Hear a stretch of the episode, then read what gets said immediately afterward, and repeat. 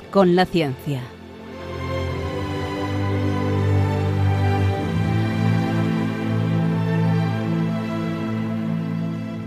Dirigido por Javier Ángel Ramírez.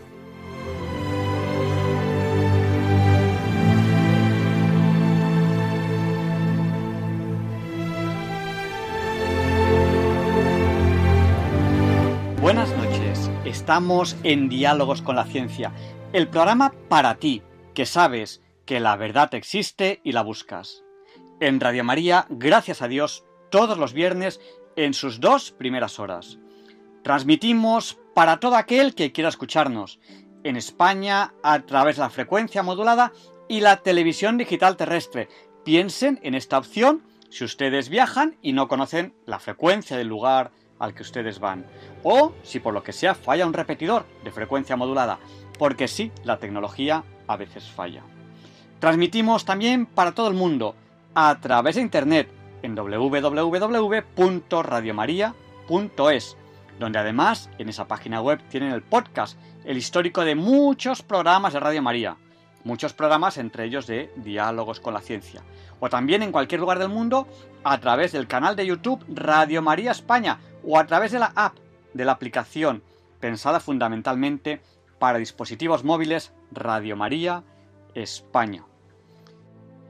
Saben que en cualquier momento del programa ustedes pueden contactar con nosotros. ¿Cómo? A través del WhatsApp.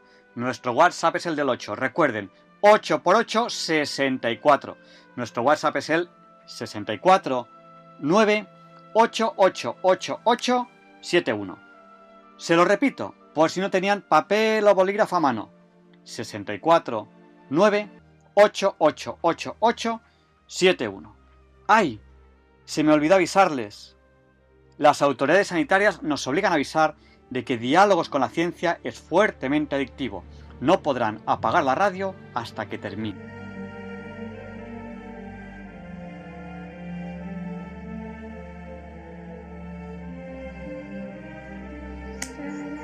Ojalá pudiese ver el futuro, qué hermoso que sería el universo, universo, universo. Los hermanos y familiares seguro que serían muy buenos. El mundo sonriente cantando de alegría.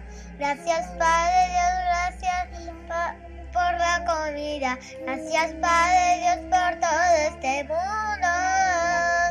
Gracias Padre Dios. Cómo agradecértelo.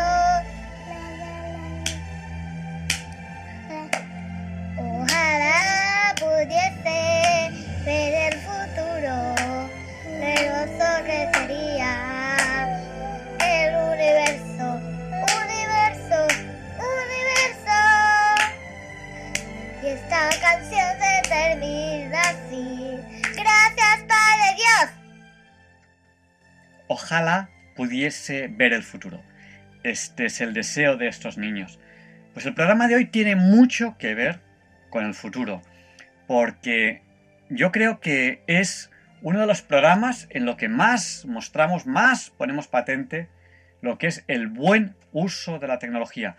Hoy en día tenemos mucha tecnología a nuestro alcance y hacer buen uso de ella es nuestra obligación.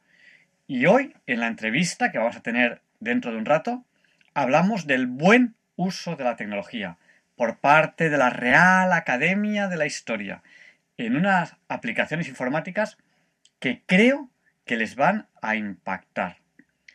Quédense con nosotros porque no van a encontrar un programa más variado en el dial. Y a continuación, Leonardo Daimiel Pérez de Madrid presenta la sección Pensar y Sentir. Disfruten de ella.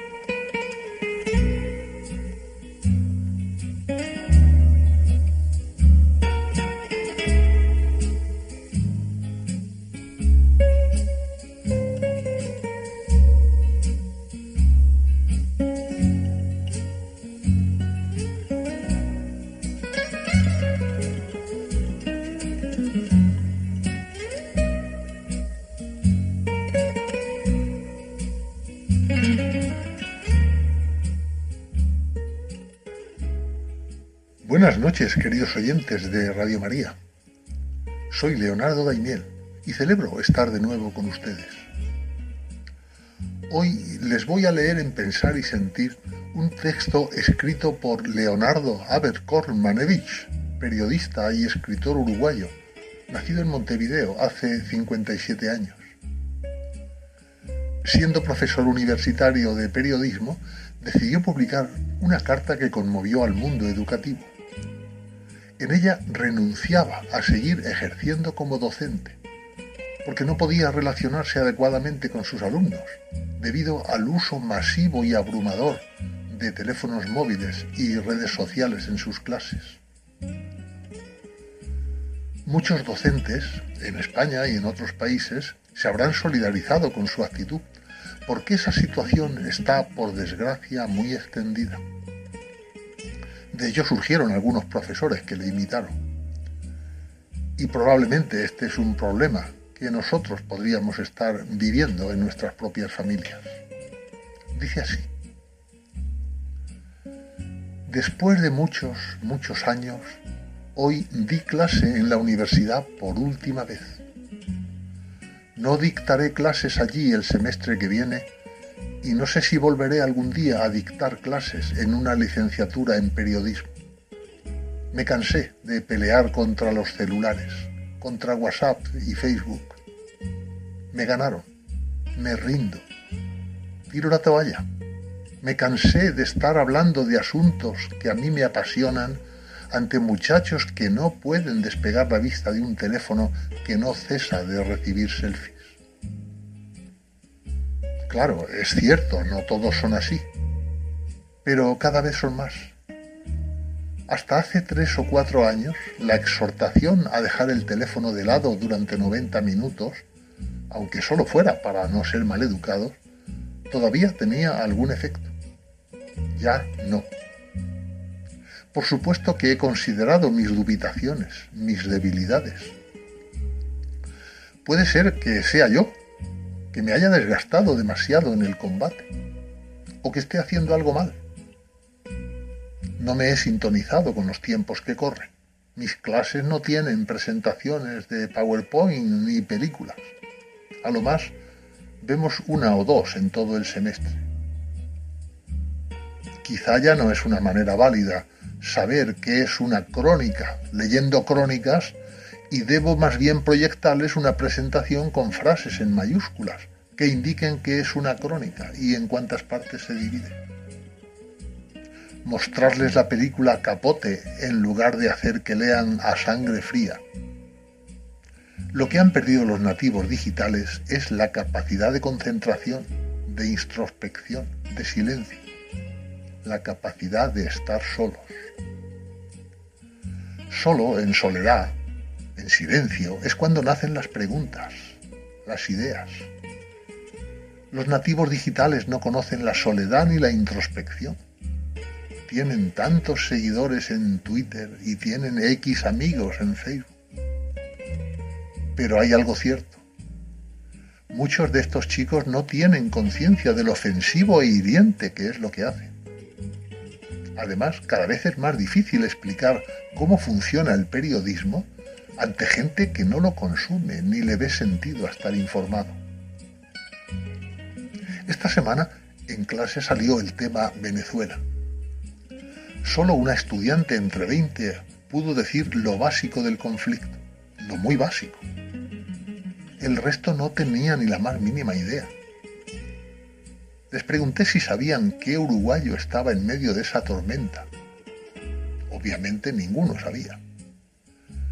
Les pregunté si conocían quién es Almagro. Desde el fondo del aula, una única chica balbuceó. ¿No era el canciller?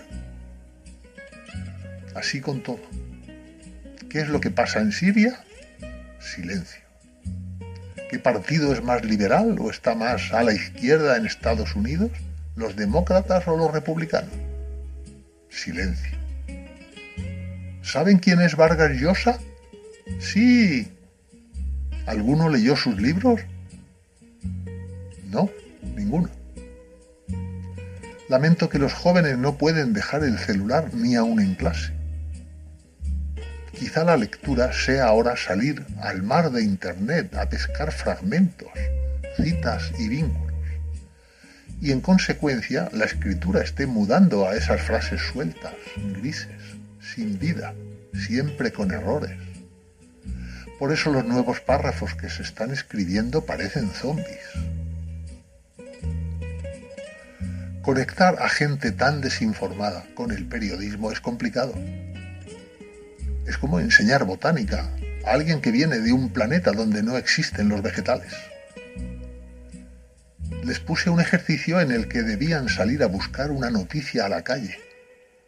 Y una estudiante regresó con la noticia de que todavía se venden periódicos y revistas en los kioscos.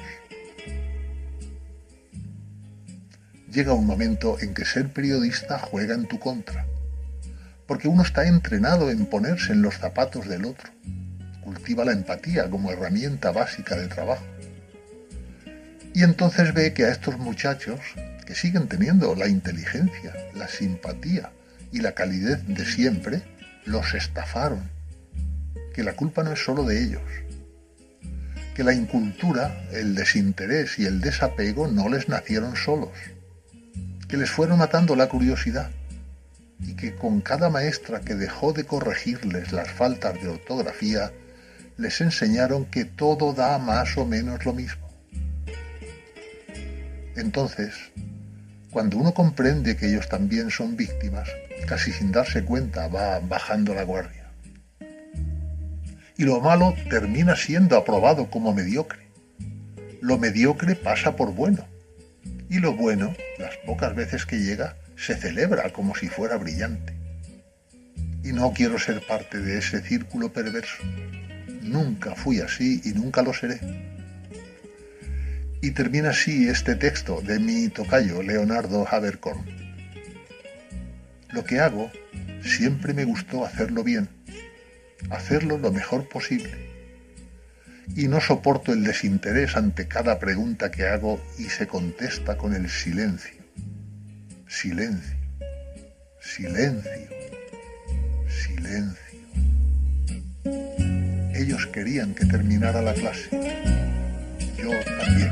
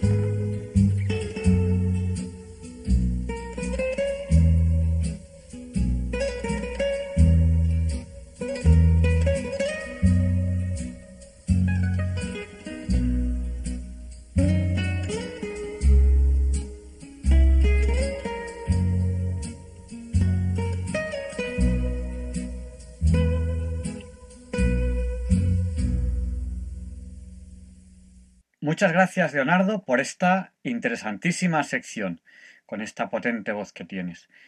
Y a continuación, Marta, antes de la entrevista, quiere proponerles un reto. Así que mm, cojan papel, cojan bolígrafo y tomen nota, porque este es el reto que antes de la entrevista que viene justo a continuación, que les va a encantar, Marta quiere proponerles este reto.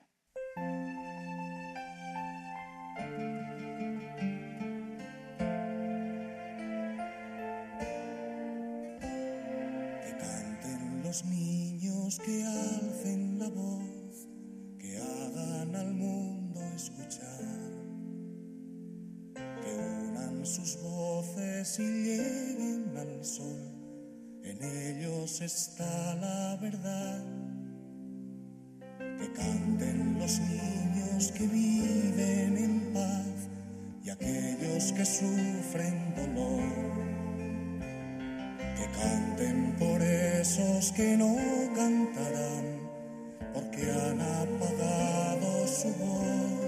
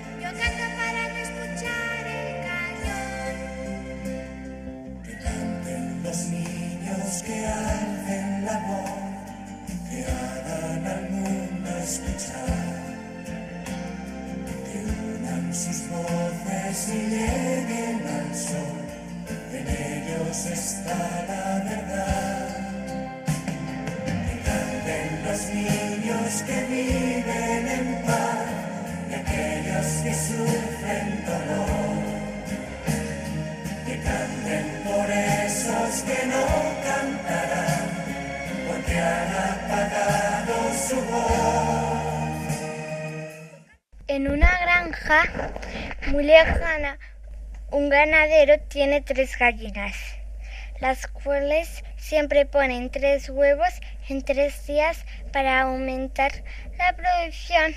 Decide comprar nueve gallinas iguales a las primeras. ¿Cuántos huevos dispondrá el ganadero a cabo de 21 días? Tienen unos minutos para resolverlo. Al final del programa, del programa, mi hermana Teresa dará la solución a ver si, si aciertan. Eh, se lo vuelvo a leer. En una granja muy lejana, un ganadero tiene tres gallinas, las cuales siempre ponen tres huevos en tres días. Para aumentar la producción decide comprar nueve gallinas iguales. ¿Cuántos huevos dispondrá el ganadero a cabo de 21 días? Muchas gracias Marta por este interesante reto. Y a continuación vamos a esta entrevista de la semana que les va a encantar.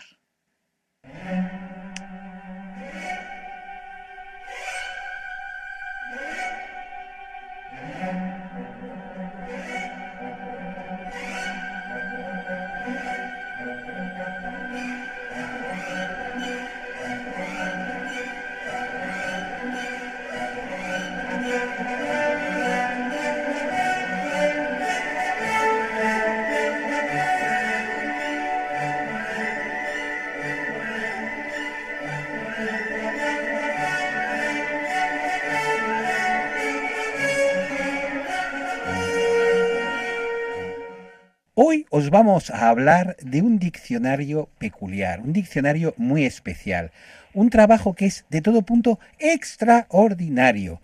Hablamos de miles y miles, decenas de miles de biografías de todos los españoles destacados en todos los campos desde la antigüedad hasta hoy. En papel, ese diccionario se editó hace ya años en forma de 50 volúmenes y luego llegó al mundo de la web y desde el miércoles 7 de abril todos podéis consultar ese diccionario en la red con unas novísimas ventajas completamente gratuitas. Y para hablarnos de este trabajo que es único en su género en España, bueno, y en el resto del mundo, tenemos aquí a don Jaime Olmedo. Él es director técnico de esta obra, de este proyecto extraordinario que ya a fecha de hoy es una realidad. El Diccionario Biográfico Español de la Real Academia de Historia. Eh, buenas noches, don Jaime. Hola, buenas noches. Bueno, pues Luis, ¿qué más podemos contar antes de, preguntar? Pues bueno, don Jaime, a don Jaime a mí me da una, una envidia atroz, pero bueno, en este programa intentamos siempre luchar contra la envidia que es enemiga de la inteligencia y de la ciencia, y en un país en que hay tantos envidiosos, pues a mí me encanta hablar de la excelencia, ¿no? Y, y la trayectoria de don Jaime Olmedo, pues a mí siempre me deja impresionado. Es licenciado en Filología Hispánica, con premio extraordinario por la Complutense, licenciado con LOD en Filología Italiana por la Universidad de Bolonia, Doctor summa cum laude en Filosofía y Letras por la Universidad de Bolonia. Bueno, ha cosechado tal cantidad de premios y galardones que no los vamos a decir porque esto se alargaría mucho y eh, actualmente es profesor asociado también de literatura española en la Universidad Complutense, director del diccionario del que vamos a hablar y también rasga la lira y escribe poesía, ni más ni menos. Bueno, pues, don Jaime, ¿por dónde empezamos? Eh, quizá que nos cuente un poco de dónde surge la idea de este diccionario y luego hablaremos un poco de cómo es, ¿no? Pero ¿de dónde surge esta idea? Bueno, pues en primer lugar, muchísimas gracias, muy buenas noches y, es un placer, la verdad, establecer una conversación con, con vosotros y especialmente, y, os ruego que me lo permitáis, con, con mi querido Luis Español, que es una persona por la que yo no siento envidia porque eh, considero que es una eh, sensación insana y cuando la gente habla de envidia sana yo creo que es una manera elíptica de hablar realmente de la admiración, que es lo que yo siento por Luis, porque es una persona que aparte de su capacidad eh, investigadora como historiador además tiene gracia, es una persona divertida y eso es una de las grandes virtudes que cada vez empiezan a escasear más y es un placer siempre establecer una conversación con una persona pues que tiene ingenio, que tiene brillantez y que puede siempre salpimentar la conversación con una siempre una intervención ingeniosa dentro de su amplísima cultura. Y recogiendo la pregunta más exacta por la que empezábamos, la idea, ¿no? Bueno, la idea casi podemos decir que es un proyecto fundacional de la Real Academia de la Historia, porque cuando la Real Academia de la Historia, que es la segunda de las Reales Academias en surgir en el siglo XVIII, la primera era la española en 1713, y la Real Academia de la Historia surge en 1735 con una tertulia de unos personajes protoilustrados que se reúnen en casa de uno de ellos, que es Julián Hermosilla, pues tres años después elevan a, su Real Majestad eh, esa reunión y eh, el rey Felipe V pues tiene a bien acoger esa reunión, esa academia bajo su real protección, concediéndole el título de, Real Academia que hoy lleva esa, esa corporación. Y entonces desde ese primer momento aquellos hombres se reunieron para llevar a cabo un proyecto muy ambicioso, eh, un proyecto con, con esos ribetes ilustrados, que era un diccionario histórico crítico universal de España. Entonces, ese Diccionario Histórico Crítico Universal de España fue un proyecto inconcluso, mm, digamos que eh, los medios se fueron, se vieron desbordados por, la, ambición del proyecto y, y, una parte de ese Diccionario Histórico Crítico Universal de España estaba compuesta por lo que entonces se llamaban los varones ilustres. Bueno, pues ese proyecto fundacional de la Academia, casi 300 años después, la Academia será centenaria en el año 2035, pues casi 300 años después eh, lo hemos llevado a término, ¿no? Como decía muy bien en la introducción, Luis eh, es una obra que, se vio concretada en papel en 50 volúmenes en el año 2011, entre 2011 y 2013 salieron los 50 volúmenes, luego tuvo eh, el lanzamiento electrónico, que no es simplemente una versión digital de esa obra en papel, sino que tiene desarrollos sobre los cuales ahora hablaremos, tuvo esa versión electrónica en 2018, pero por definición un diccionario es una obra inacabada e inacabable, ¿no? es como pensar que la Academia Española hubiese cerrado sus puertas después de publicar en 1739 el último, el sexto volumen de su diccionario de autoridades. Son, obras que, digamos, tienen una vocación de continuidad, de ampliación, de perfeccionamiento, de puesta al día, de mejora. Y en ese sentido lo que estamos, eh, lo que hemos llevado a término es el cumplimiento de un proyecto, podemos decir, fundacional. Ahí surge la idea y lo hemos llevado a término, pues, eh, esos años después y con las herramientas que hoy en día tenemos a nuestra disposición y que han permitido pues probablemente llevar a, término ese proyecto con unas garantías y unas posibilidades que no se imaginaban eh, cuando comenzaron aquellas reuniones de, de protoilustrados en el año 1735. Bueno, yo estoy impresionado por lo, lo, que se ha conseguido. Es decir, yo la primera vez que empecé a, trastear con este fabuloso diccionario en Internet, me quedé asombrado, me quedé asombrado. Pero es que ahora se ha dado otra vuelta de tuerca en la calidad, en las posibilidades, en la tecnología aplicada al conocimiento de la historia y del pasado y de la realidad de, España, ¿no? A lo largo de más de 20 siglos. Y entonces, um, el día 7, hace ya casi 10 días, ¿no, Javier Ángel? Pues se presentó este, mm, este nuevo proyecto del diccionario dentro de lo que ya existía, pero una mejora muy, muy sensible y totalmente gratuita. Yo les conmino, mientras seguimos hablando, a que ustedes con su teléfono o con su ordenador marquen en su navegador DBE RAH, separados, DBE espacio RAH, y verán ustedes lo que les aparece en la pantalla. Es impresionante. Díganos, don Jaime, hace 10 días se presentó se presentaron nuevas herramientas relativas a, este diccionario. ¿En qué podría decirnos de ellas? Pues, eh, pues mire, Luis, hasta ahora el usuario, eh, desde que esta versión se publicó en el año 2018, eh, tenía dos posibilidades de acceso. Había un acceso libre, digamos, que concedía, uh, permitía, digamos, la interacción con una parte del desarrollo informático, mientras que el resto estaba solamente accesible mediante registro suscripción. La parte a la que un usuario normal, un internauta cualquiera, podía acceder hasta el día 7 era una parte eh, que permitía solamente el acceso a un buscador sencillo. Ese buscador sencillo permite la búsqueda nominal, es decir, por cualquier elemento de la denominación de un personaje, el nombre, el apellido, el sobrenombre o el alias, el título nobiliario si lo tuviera, etcétera, nosotros podíamos buscar a aquellos personajes que coincidieran con la búsqueda que nosotros hacíamos. ¿no? Eh, esa era la única posibilidad de acceso. Por lo tanto, buscábamos lo conocido. Quiero saber qué cuenta este diccionario de la Academia, por ejemplo, sobre Campomanes o por eh, referirnos a algunas biografías que, que ha hecho el propio Luis Español Julián Juderías, ¿no? que es una biografía deslumbrante en la que, pues lógicamente, pues el máximo especialista es él y ha hecho una eh, espléndida biografía.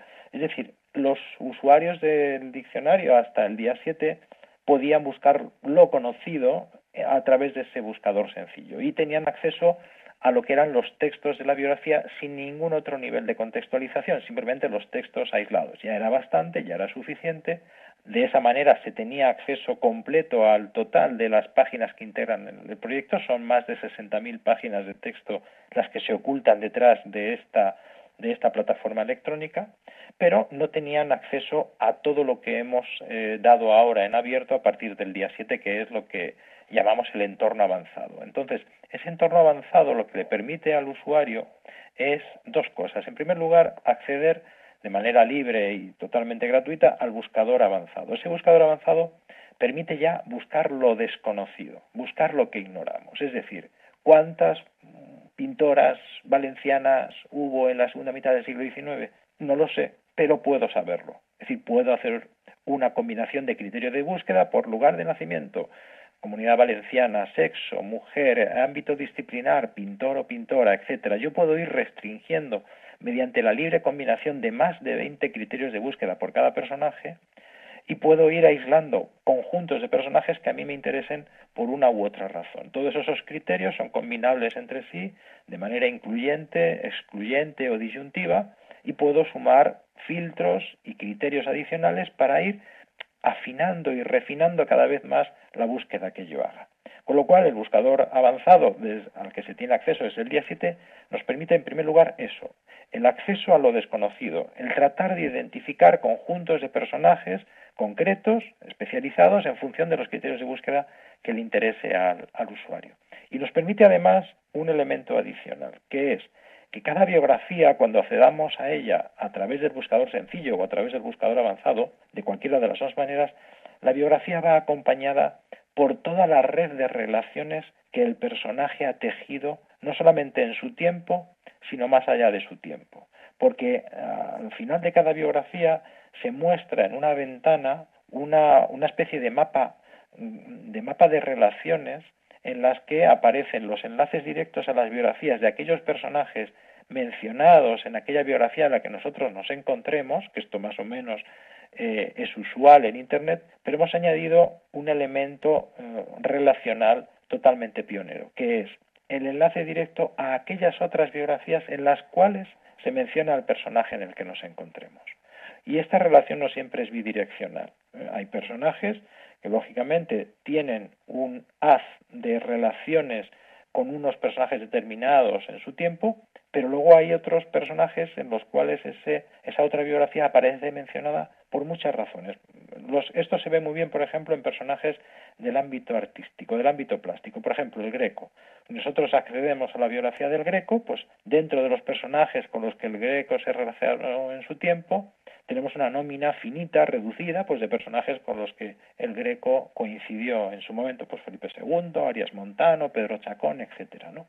Pero en la otra, eh, ese otro sistema de referencias inversas nos dice en todas aquellas otras biografías en las que aparece mencionado el Greco, ya no porque fueran personajes solo de su tiempo, sino porque además sean artistas posteriores que hayan tomado al Greco como referente, como modelo, como inspiración, y el Greco aparece mencionado en biografías como Dalí, pues como Gutiérrez Solana, como Picasso, como Saura, como Zuloaga, de manera que podemos, mediante ese doble sistema de referencias y relaciones, no solamente conocer aquellos personajes con los que un, con los que una, eh, un personaje se relacionó en su tiempo, sino ver también la proyección en la historia, la huella que ha dejado un personaje más allá de su tiempo, el influjo, la proyección más allá de sus coordenadas espaciotemporales. ¿no?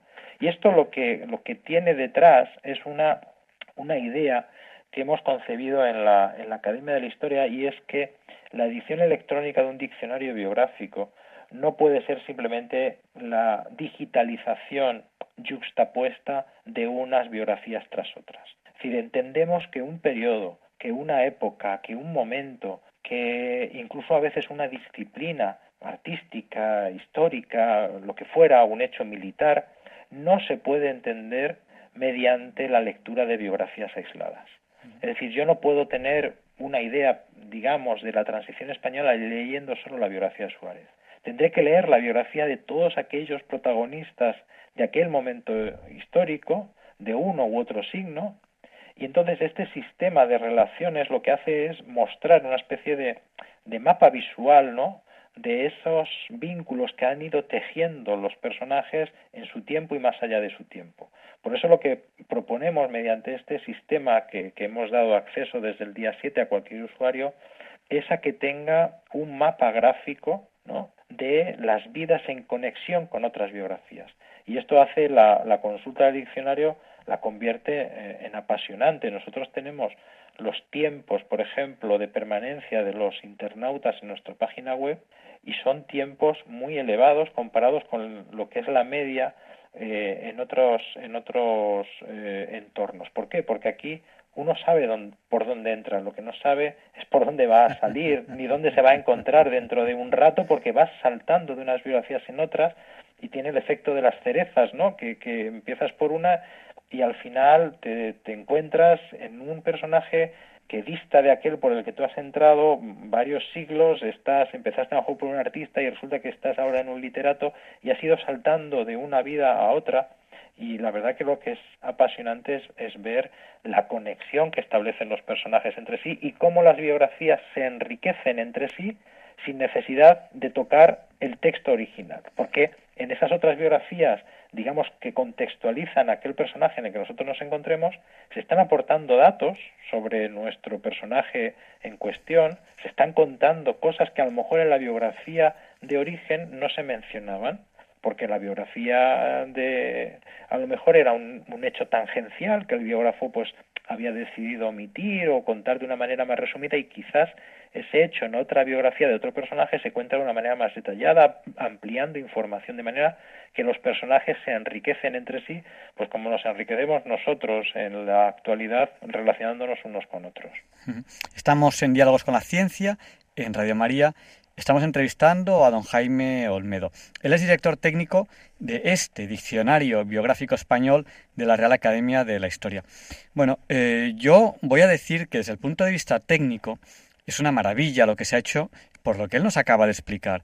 O sea, no han entendido un diccionario como un diccionario de papel que se abre y estoy en la A, en la B, en la C, en la D, aunque sea con autores, da, da igual. No se ha entendido cómo pasar el papel a un ordenador, sino que se ha entendido cómo entender qué es el mundo informático, qué posibilidades abre que son muy difíciles en el papel, pero son muy fáciles en el ordenador, por ejemplo, con estas relaciones que nos está dando. Es entender, entender que el mundo digital da muchísimas posibilidades. Por lo tanto, eh, como dice la, la, canción del Rey León que ponemos en alguna de las, de las secciones de este programa, hay más que ver de lo que nunca nadie podrá llegar a ver. Y eso ocurre cuando uno entra en este diccionario. Como dice, es que uno entra y no sabe por dónde sale, porque hay mucho más que ver de lo que nunca uno puede llegar a ver.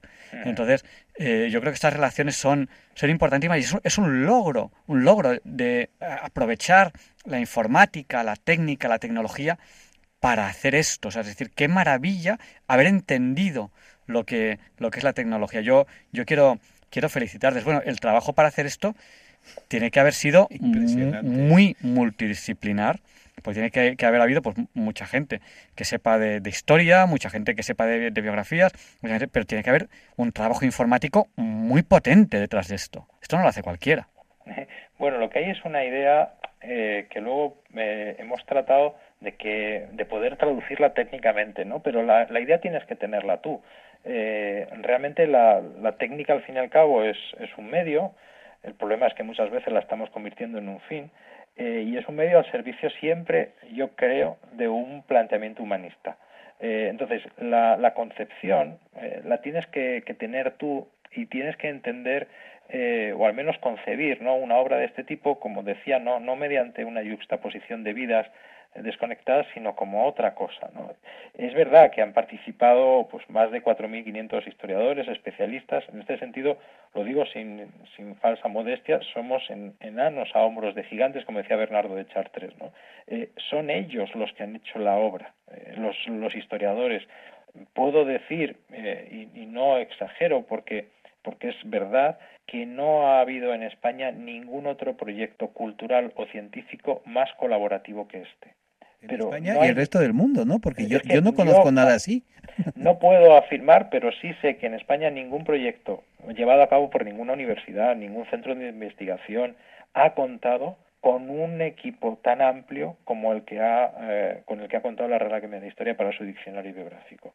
Son pertenecientes estos 4.500 autores eh, a más de 500 instituciones nacionales e internacionales, que de una manera han sido convocados por la Academia por el único criterio de la especialidad, de que sean verdaderamente especialistas en, el personaje. Al final hemos sumado más de 50.000 biografías en la, eh, de la historia de España, que es una cifra eh, que desborda cualquier nómina que podamos hacer entre varias personas. esta nómina no hubiera sido posible sin el concurso de tantas eh, de tantos especialistas y de tantas instituciones quizás entre nosotros nos juntamos una tarde o varias tardes entre varias personas que podamos tener afición a la historia y que, que llegaríamos a alcanzar dos mil personajes tres mil cuatro mil pues esto suma más de 50.000 personajes. Y esa es la verdadera aportación de estos diccionarios. La verdadera aportación de estos diccionarios no son los grandes personajes, sobre los cuales es fácil encontrar referencias en mil sitios. ¿no? La aportación de estos diccionarios biográficos nacionales son aquellos personajes menores que muchos de ellos han sido biografiados por vez primera y que son los que verdaderamente pues componen el rostro de España. Eh, al fin y al cabo, eh, hemos puesto mucho, muchos nombres y apellidos a algunas eh, acciones de la historia con este diccionario, hemos recuperado eh, también el valor de las personas, porque al fin y al cabo la historia, mm, después de un siglo casi entero ¿no? de, de estas escuelas de los anales franceses, la historia pues no son solamente grandes movimientos ni grandes superestructuras económicas o sociales las que explican los movimientos históricos, sino que son decisiones de personas individuales, acciones eh, acciones particulares las que van condicionando muchas veces el desarrollo de, los hechos. Y en ese sentido, pues concedemos un valor importante al individuo en esa toma de decisiones en libertad. Y esa libertad por la cual decía Cervantes se puede y debe aventurar la vida, ¿no? Pues un poco esa es la, conciencia que hay detrás de, de, todo este desarrollo informático. Bueno, y, yo creo que es impresionante por el trabajo, tanto técnico como humano, como de conocimiento histórico que hay. Me parece también impresionante que un trabajo como este esté gratuito en internet porque, porque es gratuito. Así que animamos a los oyentes que, que, lo visiten no decía decía Luis antes que se podía llegar con DBERAH que es diccionario biográfico español DBE Real Academia de la Historia, RAH. Si ponen esto en internet les, saldrá enseguida. Desde luego es una obra digna de visitar. Y además, Javier Ángel, es que siempre estamos diciendo que tenemos que luchar contra las leyendas negras y las leyendas rosas. Es decir, hay que ser objetivo al hablar de España. Resulta que un equipo de españoles ha hecho algo que no existe, vamos, yo no conozco nada parecido en ninguna parte. No sé, a lo mejor en China o en el Tíbet hay algo que yo no conozco, pero yo no conozco nada parecido a esto. Es decir, esto es un logro extraordinario. Oye, y si hay que hablar de las cosas malas, pues también hay que hablar de las cosas buenas, digo yo. bueno, don Luis es especialista en, en, la leyenda negra en el sentido de, luchar para que haya un recto entendimiento del pasado de España y ya hizo mucho bien con la, edición que hizo de la obra de Julián Juderías justo cuando se cumplía el centenario de su primera eh, edición eh, con esa, esa reedición, con un prólogo estupendo en la esfera de los libros. Pero efectivamente, eh, creo que hay que simplemente volver a la historia de los hechos. Como decía Luis Español, ni historia negra ni, historia rosa, ni leyenda negra ni leyenda rosa. Es decir, lo que está claro es que eh, la historia del mundo no se puede entender sin la historia de España. Y esto no lo pueden decir todos los países. Eh, nosotros tenemos una trascendencia en una serie de acontecimientos a lo largo de la historia. En un momento determinado duplicamos el orbe conocido con el descubrimiento de, América. Eh, pocos años después lo circunnavegamos entero y dimos la vuelta a la concepción pensando que no era el mar lo que estaba rodeado de tierra, sino al contrario, que todos esos mares y océanos estaban interconectados. Es decir, España ha tenido a lo largo de la historia acciones que verdaderamente hacen que no se pueda entender la historia del mundo sin la, sin la historia de España. Y lo bueno de este eh, diccionario, efectivamente, es que nosotros que tenemos un conocimiento, yo por mi, por mi dedicación profesional tengo un conocimiento de lo que se hace en otros países, puedo afirmar sin ningún prurito que no hay ahora mismo ningún diccionario biográfico nacional con un desarrollo electrónico como el que tenemos en España. Ahora mismo es una obra que, no goza de ninguna, eh, digamos, rivalidad en ese sentido. No, no hemos superado eh, en cifras de personajes eh, incluidos en la obra y, por supuesto, en desarrollo electrónico pionero a cualquier otro biográfico, diccionario biográfico nacional de, nuestro entorno. Además, eh, que es que hay biografías que cuando uno las lee son mm, apasionantes. Eh, la, la, realidad supera la ficción. O sea, son, son más increíbles que, que, muchos guiones de, de, cine, muchas, muchas de ellas. Absolutamente, absolutamente. Ahí hay verdaderas novelas eh, escondidas, hay personajes a la espera de que un buen productor pues eh, decida darle forma cinematográfica a muchas vidas porque son verdaderas eh, vidas apasionantes, verdaderas aventuras. Estamos entrevistando aquí en Diálogos con la Ciencia, en María, a, Jaime Olmedo. Él es director técnico de, este diccionario biográfico español de la Real Academia de la Historia. Si lo buscan en Internet, eh, DBE, Diccionario Biográfico Español, RAH, Real Academia de la Historia. Bueno, eh, hace muy poco que ustedes han, digamos, culminado o abierto al público este proyecto. Yo entiendo que eh, un artista, en este caso no es uno, sino que son muchísimos, que hacen una obra tan impresionante como esta, eh, durante un tiempo pues contempla su obra, se sienta, se, se, queda muy a gusto viendo lo que ha hecho, pero alguien que ha sido capaz de esto es una, es una persona inquieta eh, ¿qué van a hacer ahora? O sea, ¿tienen, ¿tienen ya algo en mente? Porque yo sé que, gente así no para. bueno, tenemos, eh, la verdad, lo decía yo antes, ¿no? Tenemos también la, suerte de ahora mismo, pues, contar con una persona en la dirección de la Real Academia de la Historia, que es Carmen Iglesias, que apostó desde el primer momento de su eh, de su dirección por la por la edición electrónica del diccionario y en ese sentido lo tenemos como, digamos, prioridad institucional, ¿no? Y, y en principio, como yo decía antes, son obras acabadas inacabables. Y tenemos información sobre 20.000 personajes, más ya. ¿no? Lo que pasa es que no es una información, digamos, ultimada. No, todavía no están todos los datos, digamos, contrastados, pero tenemos todo ese volumen de, de información para ir subiendo a la web a la medida que vayamos, eh, digamos, perfilando los personajes junto con los autores en la versión más definitiva que podamos darle ahora. Entonces, eh, son obras en continuidad que la Academia tendrá que asumir como también un objeto institucional eh, continuo tendrá que velar, pues cuando nosotros ya no estemos aquí, por el mantenimiento, la actualización de esa herramienta que al fin y al cabo tiene una vocación, como decíamos antes, pues de servicio a la sociedad. Eh, por eso estamos muy satisfechos de haberla abierto a cualquier usuario en todas sus posibilidades desde el pasado día 7, ¿no? porque creemos que es una obra que, que satisface numerosos niveles de consulta desde pues el, chavalito que, que, esté estudiando primaria o secundaria y que y que quiera ver unos eh, unos datos biográficos básicos de un personaje hasta el especialista que no solamente tenga acceso a la biografía, sino además a toda la bibliografía que los autores han ido colocando al pie de sus textos. Con lo cual tiene toda esa vocación ¿no? de, servicio y, y, de tratar de, de que el usuario sea consciente de que hay un sitio en Internet donde poder obtener un conocimiento sereno, recto, polifónico de la historia de España. ¿no?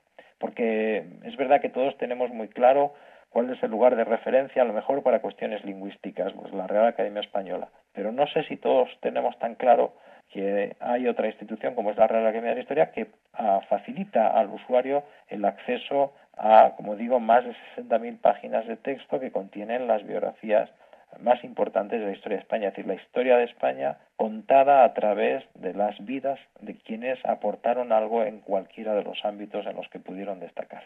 Bueno, hay una cosa muy bonita de este diccionario que la tengo que comentar porque si no voy a reventar, claro. Y es que habiendo como hay tanta gente un poco cursi, un poco desinformada o que a lo mejor pues tiene una forma de ver la vida un poco extraña, hay personas que vienen a decir que España no existía como nación, que España no existía, vamos, que España prácticamente nunca ha existido, ¿no? Es decir, que eh, tú oyes a algunas personas algunos determinados discursos y te echas a reír diciendo, bueno, yo me llamo Luis Español, qué raro soy que me llamo español, habiendo un país que no existe que se llama España. Y entonces lo divertido del asunto es que a lo mejor no existe España, pero los españoles sí existen. Hay unas monedas que han encontrado en Sicilia, que eh, son unas monedas que hicieron acuñar unos señores eh, que venían de España hace nada menos que 2200 años, ¿no? Y ponía español o algo así, algo así que significa españoles, creo recordar. Entonces, me ha hecho mucha gracia el hecho de que tengamos los españoles, que muchas veces no somos capaces de ponernos de acuerdo. Bueno, pero exactamente, ¿se puede decir que el condado de Payars o que esta parte de Cataluña, hasta qué punto es española o no es española? Esas discusiones bizantinas y absurdas, oye, tenemos un diccionario que dice cosas de los españoles y de las personas que han tenido un papel en nuestra historia desde hace más de 20 siglos. Bueno, digo yo que algo se da a España, ¿no? Si tiene ese diccionario. Claro, todos tenemos además un concepto de España, aunque sea como pura intuición geográfica, claro. Eh, lo digo porque estas cuestiones que se plantean en España eh, todavía nosotros aquí hasta no las tomamos en serio, pero, pero fuera de nuestras eh, fronteras es ridículo. Lo digo porque mm, un ejemplo eh, de un diccionario biográfico nacional y bueno, que acaba, está ahora mismo ultimándose, aunque lo comenzaron en el año 1960, es el diccionario biográfico de italianos, ¿no? El, el diccionario biográfico de Italia. Claro, si nos pusiéramos en ese plan, la unificación italiana es de 1860 entonces, ¿qué, personajes estarían contenidos en el diccionario biográfico de Italia, entendida como tal unidad eh, político-administrativa? Pues aquellos que hubieran nacido desde 1860 a hoy. Y sin embargo, cuando uno se aproxima al diccionario biográfico de los italianos, pues ahí tienes a todos los emperadores romanos, a todos los patricios que pudieron destacar desde aquel momento hasta la actualidad. Es decir, todos los países tienen una, digamos, una conciencia nacional que es anterior y que excede la concreción política o administrativa que haya eh, tenido en la contemporaneidad más eh, reciente en función de su evolución histórica. Y nadie lo discute más allá de, de nuestros márgenes eh, y somos nosotros, digamos, los que muchas veces nos ponemos en cuestión a, nosotros mismos en un ejercicio verdaderamente eh, muchas veces ridículo. Pues muchísimas gracias por el tiempo que nos ha dedicado eh, para presentarnos esta impresionante obra, Diccionario Biográfico Español de la Real Academia de la Historia. don Jaime Olmedo, director de esta obra. Yo le iba a pedir, porque ya sabe cómo es la radio, pues que a veces durante la entrevista pues eh, llegan oyentes nuevos y oye, están hablando de algo interesante, me voy a quedar y tal, pero se han perdido toda la parte del principio. ¿Podría usted de forma breve hacernos un resumen de lo que hemos hablado y haciendo un poquito hincapié en la novedad que presenta este diccionario que no tiene ningún otro en el mundo? Pues muy, muy gustosamente. Desde el pasado día 7 de abril, la Real Academia de la Historia a través de su página web, eh, facilitó el acceso a cualquier usuario, a cualquier internauta, el acceso libre, totalmente gratuito, a todas las posibilidades y capacidades del diccionario biográfico electrónico, una obra que organiza más de 50.000 biografías en torno a tres grandes ejes, un primer eje cronológico que arranca desde el siglo VII Cristo y que llega hasta la actualidad, un eje geográfico que excede los propios márgenes de la península, es decir, cuando hablamos de un diccionario biográfico español no hablamos de un diccionario biográfico peninsular, porque están contenidos en esta obra todos aquellos personajes relevantes que lo fueron en aquellos territorios que formaron parte administrativa de la monarquía hispánica, y luego un tercer eje totalmente novedoso, que es el eje disciplinar, porque no es un diccionario solo de historia política, no es un diccionario de la administración pública, sino que es un diccionario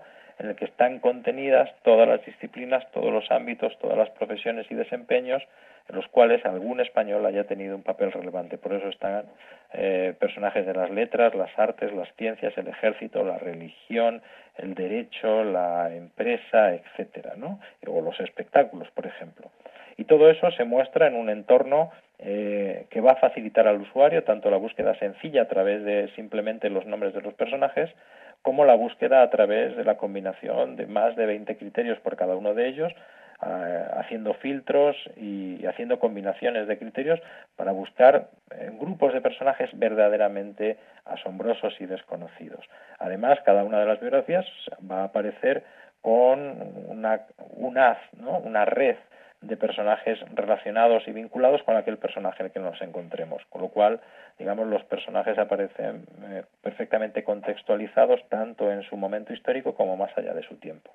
Bueno, me he quedado impresionado por la capacidad sintética que tiene don Jaime de reducir a dos minutos todo lo que hemos hablado y sobre todo lo que es la exposición del, del, objeto y del desarrollo de uno de los proyectos más ambiciosos, más útiles, más eh, mm, profundamente, ¿cómo se podría decir?, al servicio de la humanidad y al servicio de los ciudadanos españoles y al servicio de toda persona que sepa nuestro idioma en España o en el extranjero y que se interese por nuestra historia. Es decir, es algo increíble y yo les conmino de nuevo a que ustedes en su buscador pongan DBE espacio RAH, Diccionario Biográfico Español, espacio Real Academia de la Historia, o pueden hacer también al revés.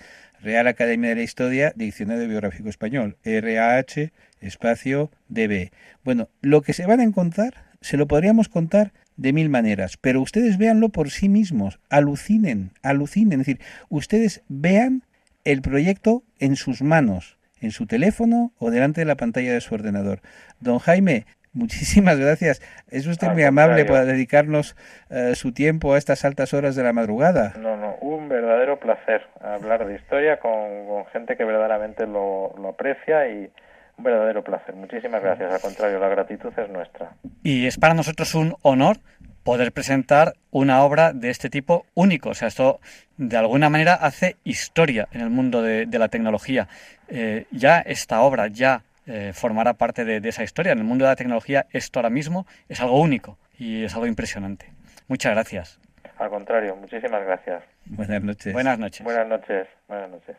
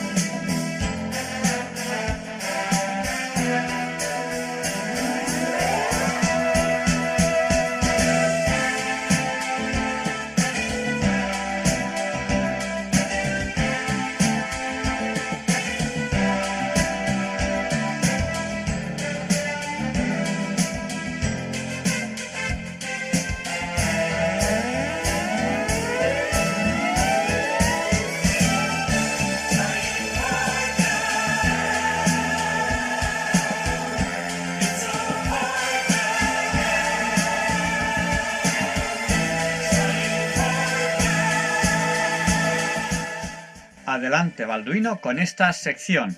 Buenos días, soy Balduino y hoy vamos a hablar sobre por qué las aves pueden volar. Ahora bien, la razón más obvia de que las aves puedan volar y nosotros no es que tienen alas. Pero, ¿cómo funcionan esas alas? Ya que, por ejemplo, las avestruces también tienen alas y no pueden volar.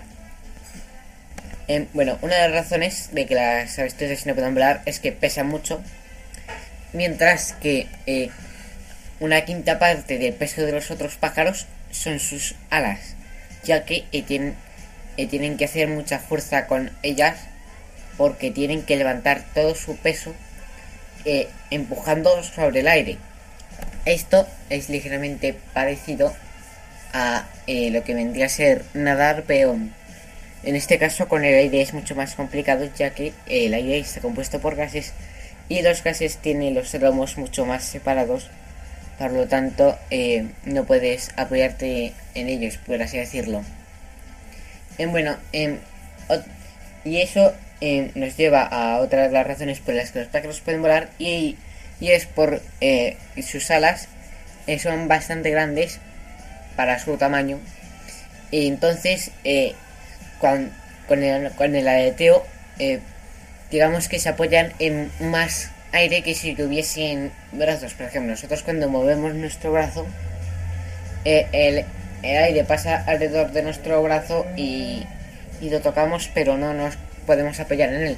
Sin embargo, los pájaros, entre que pesan mucho menos y que, eh, y que se apoyan en todo ese aire, ya que sus alas son como ya he dicho, muy grandes para su tamaño. Eh, por eso he dicho es que eh, las avestruces que se ejemplo de antes y los pingüinos, por ejemplo, eh, no tienen las alas tan grandes para su tamaño y por eso no pueden volar.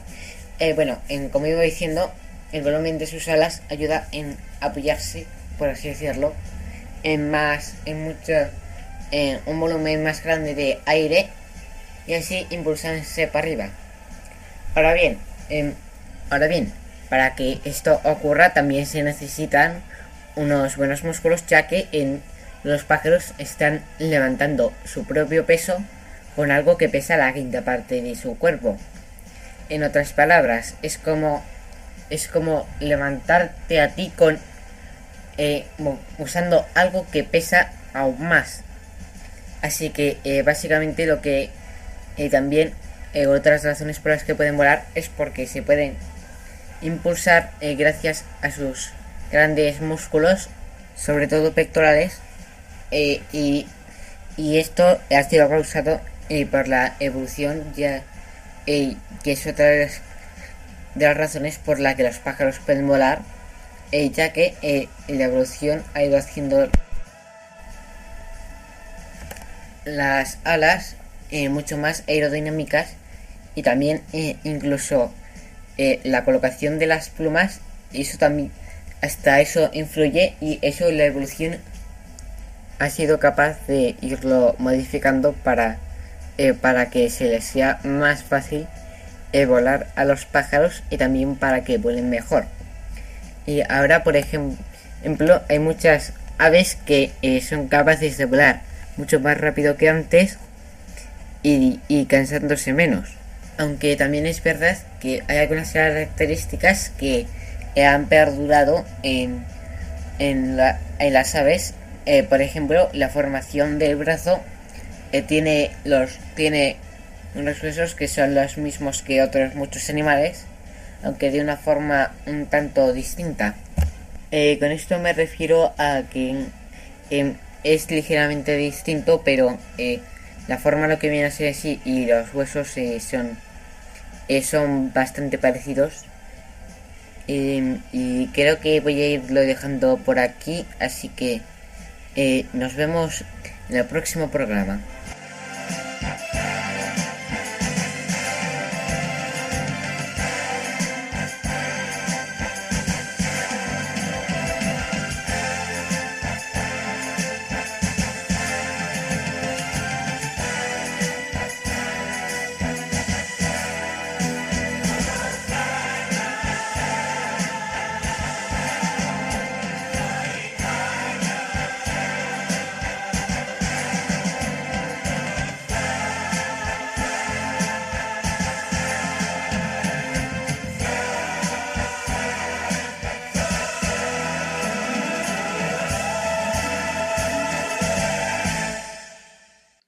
Quédense con nosotros. Ya solo les queda un día por levantarse pronto esta semana.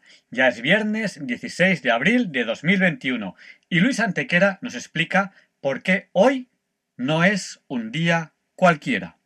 It's a lovely day today, and whatever you've got to do, I'd be so happy to be doing it with you. But if you've got something that must be done, and it can only be done by one, there is nothing more to say. Except it's a lovely day for saying it's a lovely day.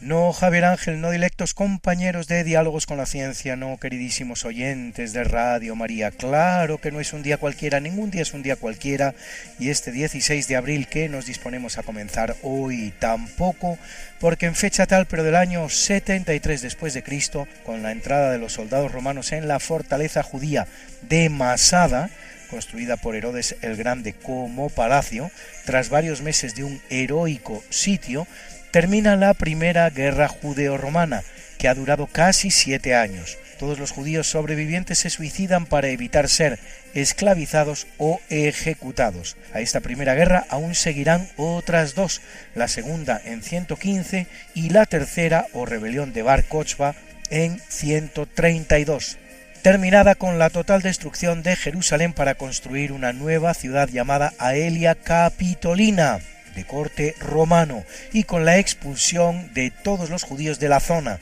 con la única excepción de Jafne, ciudad en la que el vencedor romano Adriano va a permitir el establecimiento de una escuela rabínica bajo el mando de Jonathan ben Sakai.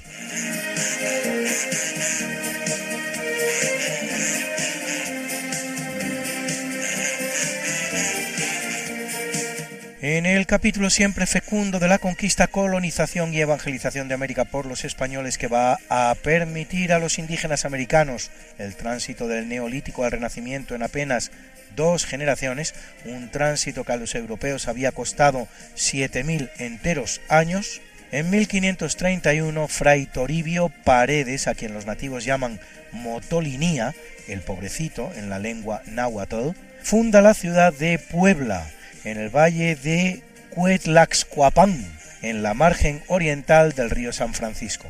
Y en 1582, en la actual Argentina, Hernando de Lerma funda la ciudad de San Felipe de Lerma, en el valle de Salta, conocida hoy como Salta, con el fin de crear una escala en la vía, en la larga vía que une Lima y Buenos Aires.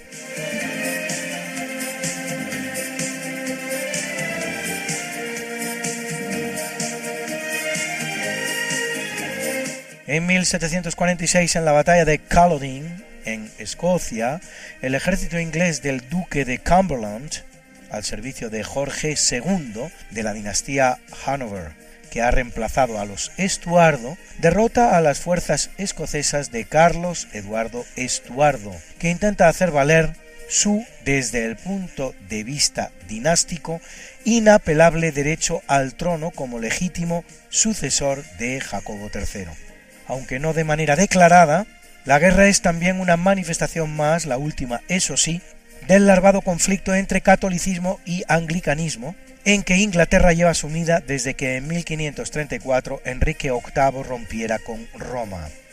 A Carlos Estuardo, llamado por los suyos Bonnie Prince, el bello príncipe, se refiere esta pegadiza canción escocesa que sin duda va a sonar a ustedes.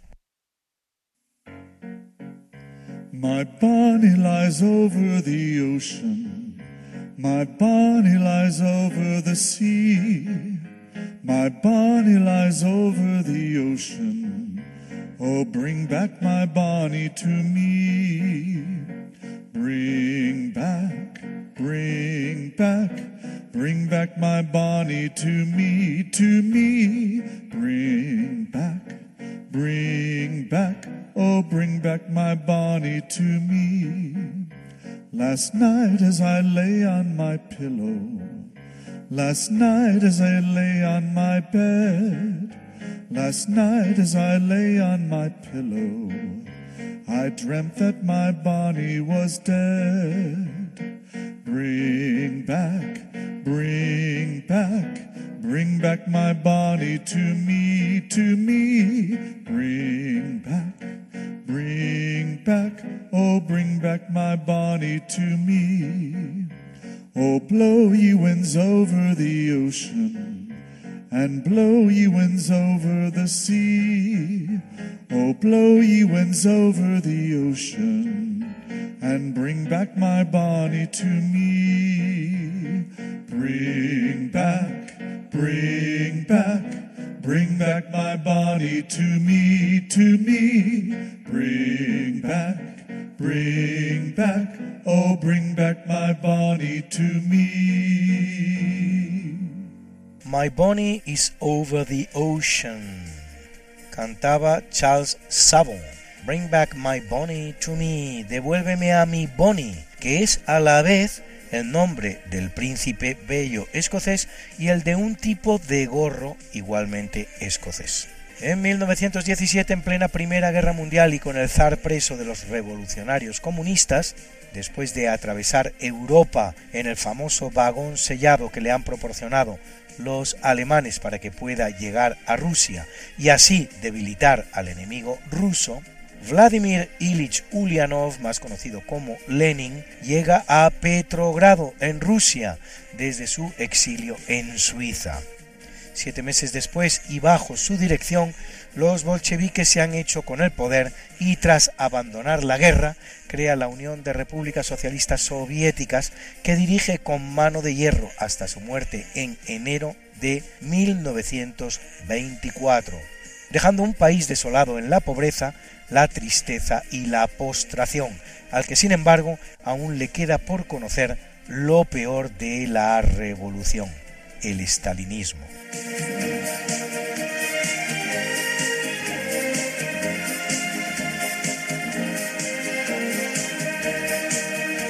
En 1945 un submarino soviético hunde el buque alemán Goya, que lleva a bordo más de 7.000 refugiados alemanes. Refugiados, no soldados, los cuales morirán todos. No es el único hundimiento de esa naturaleza, pues la Marina de la Unión Soviética también torpedeará los barcos de refugiados Steuben y Gustlov, con un balance de 8.000 y 10.000 víctimas mortales respectivamente. 25.000 víctimas mortales en total entre los tres barcos de refugiados. Para todos aquellos que aún creen que el del Titanic, con 1.500 víctimas, es el naufragio de un barco civil más mortífero de la historia. Atroz, sencillamente atroz. Stalin en estado puro, comunismo en estado puro.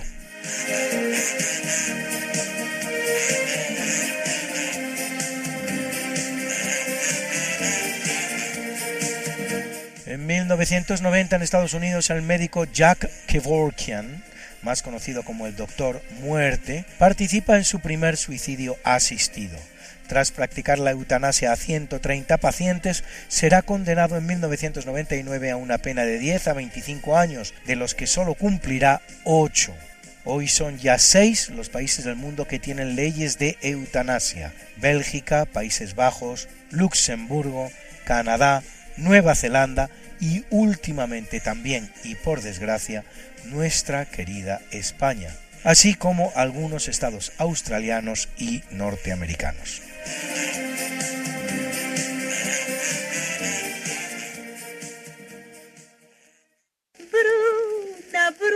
Nació María y está en la cuna, nació de día, tendrá fortuna, bordará la madre su vestido largo y entrará a la fiesta con un traje blanco y será la reina cuando María cumpla 15 años. Te llamaremos Negra María, Negra María que abriste los ojos en carnaval. En el capítulo del natalicio en 549 a.C. nace Mayavira, fundador de la religión jainista o jaimista, o por lo menos personaje relevante de la misma, pues la religión en sí podría ser incluso anterior. El jainismo predica una vía de salvación a base de realizar esfuerzos para encaminar el alma hacia un estado divino de liberación llamado moksha, que una vez alcanzado convierte a quien lo hace en un jaina, de ahí el nombre de la religión, palabra que significa vencedor. Este estado se puede conseguir a través de sucesivas reencarnaciones. Hasta aquí curiosamente idéntico a la herejía cátara que se impone durante el Bajo Medievo en el mediodía francés, con una única diferencia. El jainismo es una religión no teísta, es decir, no cree en la existencia de un dios, sino sólo en el logro de un determinado estado de perfección, cosa que no es así en el catarismo, donde sí se cree en Dios. Un Dios que por cierto es el del Nuevo Testamento, no el del antiguo, equiparado al demonio. Tiene el jainismo unos 4 millones de seguidores, radicados principalmente en la India.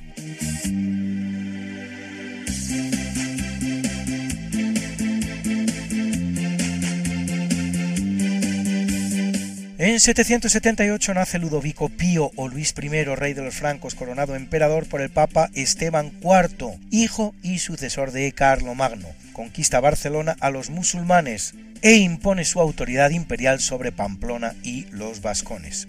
Debe su sobrenombre, Pío, al respeto que muestra en todo momento a la independencia papal y a los estados pontificios limítrofes con los suyos. Las continuas disputas de sus hijos por la sucesión harán incurrir al naciente imperio en temprana decadencia.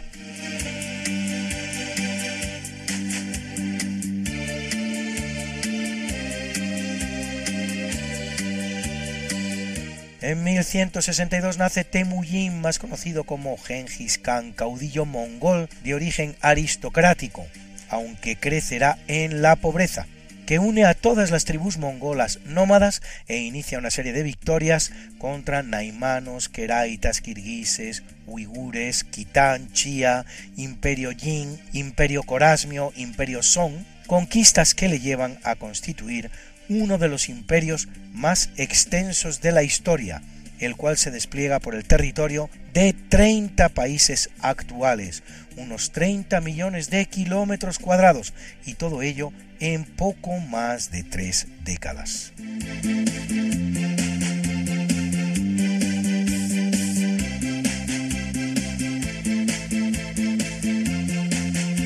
Nace en 1755 Marie-Louise Elisabeth Vigée-Lebrun, pintora francesa, una de las muchas mujeres pintoras del barroco, minoritarias desde luego, pero muchas más de las que acostumbra a creerse. Así las italianas Artemisia Gentileschi, de la que tanto gusto, o Sofonisba Anguissola, la francesa Adelaide Laville Guiard, la inglesa Mary Bill, las españolas Juana Pacheco y Josefa de Óbidos, la flamenca Clara Peters, etcétera, etcétera, etcétera. Autora nuestra Marie-Louise de 200 paisajes y de 660 retratos. Entre ellos la reina Carolina de Nápoles y María Cristina Teresa de Borbón, los dos en el Prado retratista de María Antonieta, a la que hace decenas de reproducciones, así como de la nobleza francesa y una vez que huye de Francia con la revolución de las cortes austríaca y rusa también.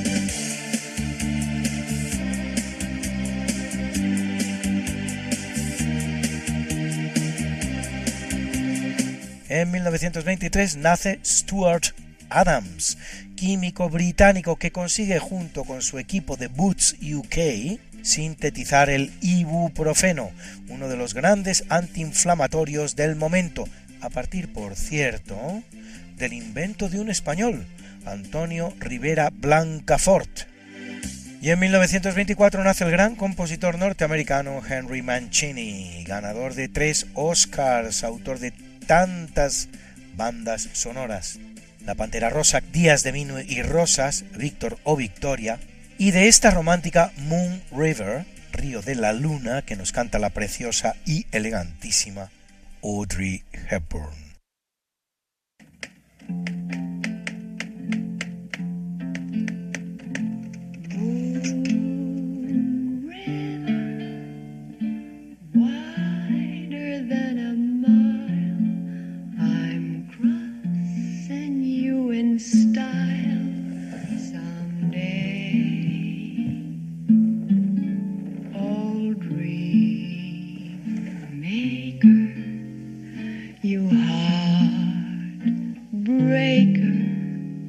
Wherever you're going, I'm going your way. Two drifters off to see the world. There's such a lot of world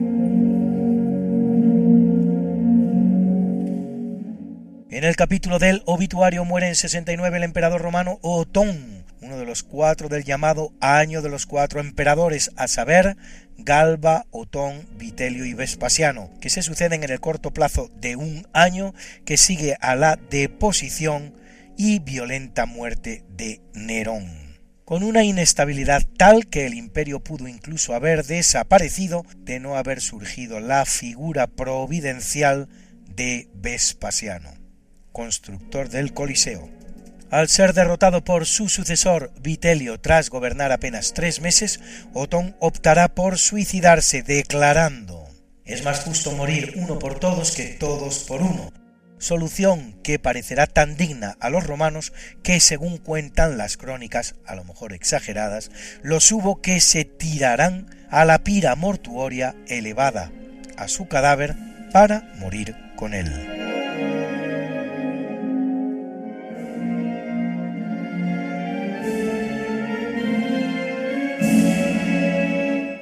En 1828 muere el gran pintor español Francisco de Goya, pintor e ilustrador, autor de grandes obras del arte universal, como Las dos majas, La vestida y la desnuda, La carga de los mamelucos, Los fusilamientos del 2 de mayo, sus pinturas negras y sus grandes retratos como el de la familia real o el de la condesa de Chinchón, que por cierto, observado con rayos X, se descubre que contiene debajo otros dos retratos. Imaginen ustedes el día que la tecnología permita separar cada una de las capas de este lienzo.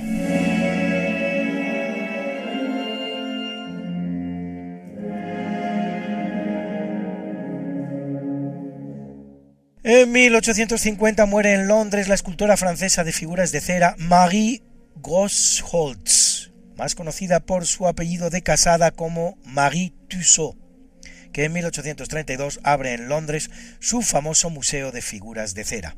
Marie se había formado con el doctor Philippe Curtius, que esculpía en cera modelos anatómicos para el estudio, de donde pasará a realizar máscaras de cera a modo de retrato, siendo la más antigua que se conserva la que hace de Madame du Barry, amante del rey Luis XV de Francia y guillotinada durante la Revolución Francesa. Como tantas otras mujeres, como tantos otros jóvenes y hasta algún niño, como tantos sabios, tantos científicos, algún día alguien francés o no francés, me tiene que explicar qué es eso tan maravilloso que aportó a la historia humana un episodio tan lamentable y sanguinario, tan prescindible y tan innecesario, tan hortera como la Revolución Francesa.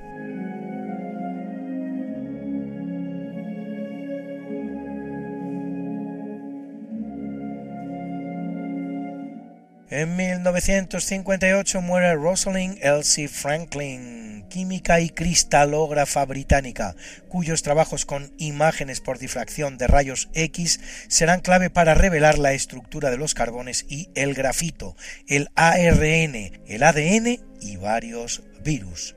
En 1972 lo hace el japonés Yasunari Kawabata. Nobel de Literatura 1968, autor de obras como El maestro de Go o La bailarina de Izu. Y en 1973, en desgraciado accidente de tráfico, con apenas 29 años de edad, el gran cantante español Nino Bravo, voz privilegiada del pop español, bella y poderosa, intérprete de canciones como este maravilloso Noelia. Hace tiempo que sueño con ella y solo sé que se llama Noelia. Hace tiempo que vivo por ella y solo sé que se llama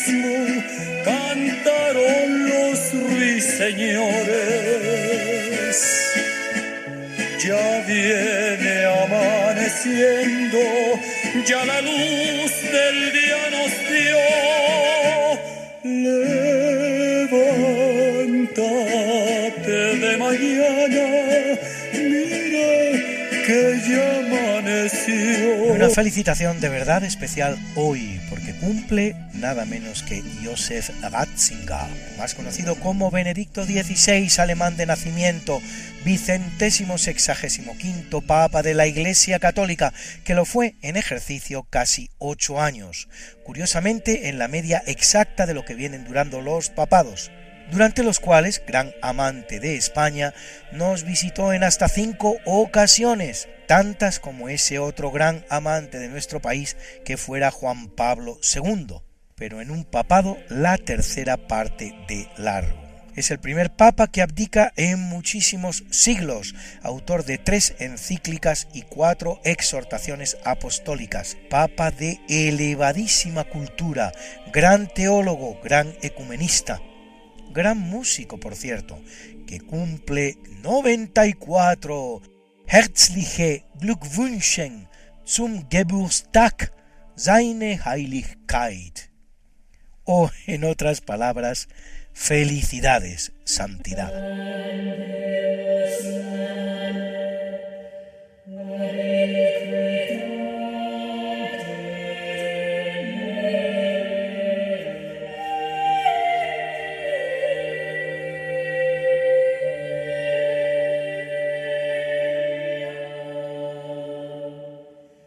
Para felicitar al Papa, consumado melómano, nada mejor que la música que están ustedes escuchando, una música compuesta para el exclusivo oído de los papas, el miserere de Gregorio Allegri, a ocho voces, que sólo podía interpretarse en la Santa Sede y cuyo solo intento de representarlo fuera estaba penado con excomunión.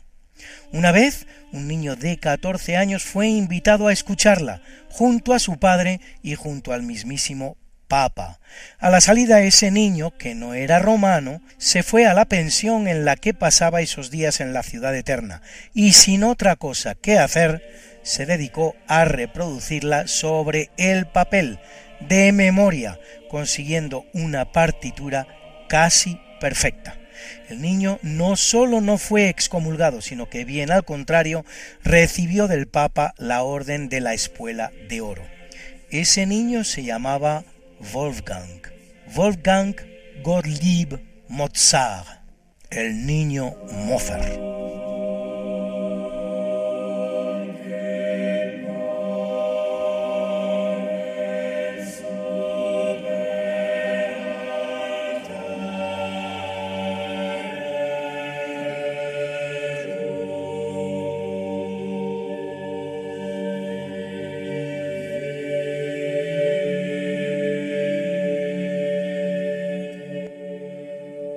Felicitamos también a la gran tenista española Conchita Martínez, ganadora de un Wimbledon, de cinco copas federación y de tres medallas olímpicas, número dos del mundo que llegó a ser, que cumple 49.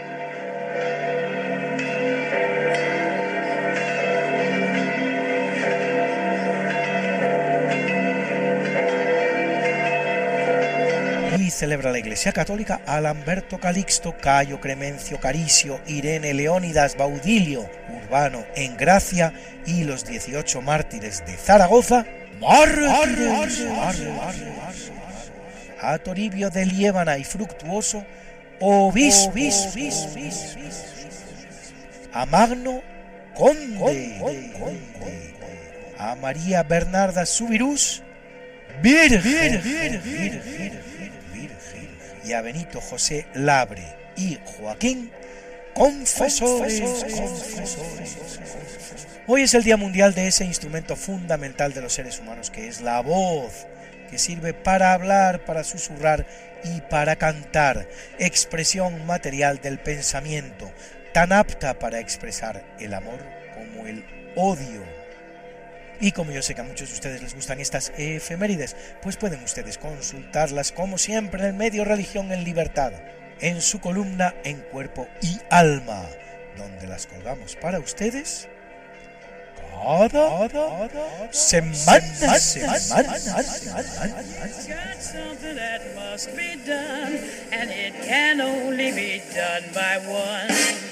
There is nothing more to say.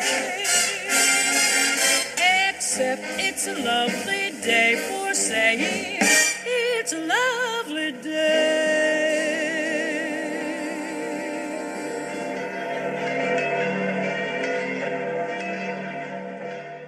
Muchas gracias Luis por esta interesantísima sección de efemérides.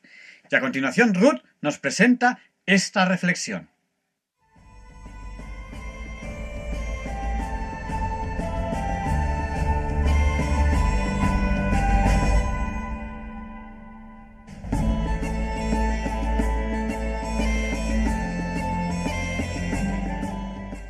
Hola y muy buenas noches a todos.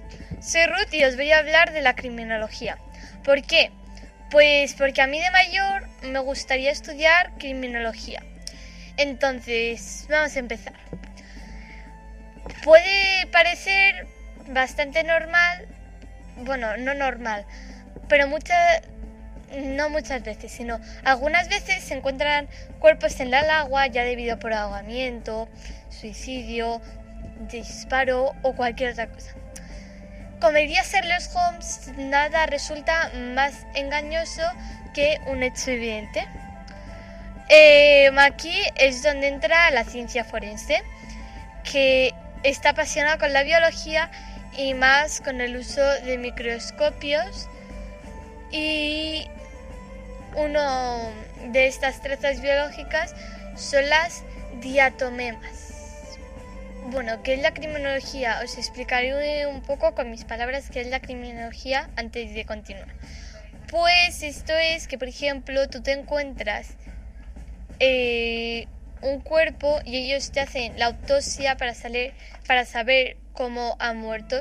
Y luego ahí hay distintos cargos, la que lleva todo, otra que se encarga de los huesos, otros de los bichos, otro de hacer fotos en la escena del crimen y todo eso. Bueno, ahora continuemos. Bueno, ¿y qué es una diatomema? Bueno, pues en el diccionario de la RAE aparece que es un alga unicelular que vive en el mar, mm, en la tierra húmeda o en el agua dulce. Tiene un caparazón formado con dióxido, de silicio y, e hidrato y tiene una capa interna de pectina sus extremidades están cubiertas. Se denomina frustufos que suelen estar formadas por dos balas de tamaño desigual que disponen a modo de caja. Muchos de los forenses les interesa eh, eh, su valor bio, bioindicador. Esto es porque estos microorganismos nos alteran. Em, destruyen fenómenos, cadáveres y presionan el cuerpo durante un tiempo. El diagnóstico de la muerte de sumersión, ahogamiento húmedo y entre los cuales la diatomemas juega en un papel crucial. Lo más importante en un cadáver es intentar que esté en muchas partes del cuerpo porque, claro, si por ejemplo solo tienes un fémur y un brazo y luego tienes que encontrar claro, luego ya el resto del cuerpo tardas mucho más y es mucho más fácil cuando tienes todas las piezas, por así decir, del puzzle. Y como ya os comenté antes, a mí me gustaría ser criminóloga, o sea que si alguno de vuestros amigos eh, o vosotros mismos sois criminólogos, podéis escribir un WhatsApp al 649 888 71. Os repito, 649 888 71. Os digo, 649, después van cuatro ochos, es decir, 649 8888 71. Muchas gracias y hasta la próxima.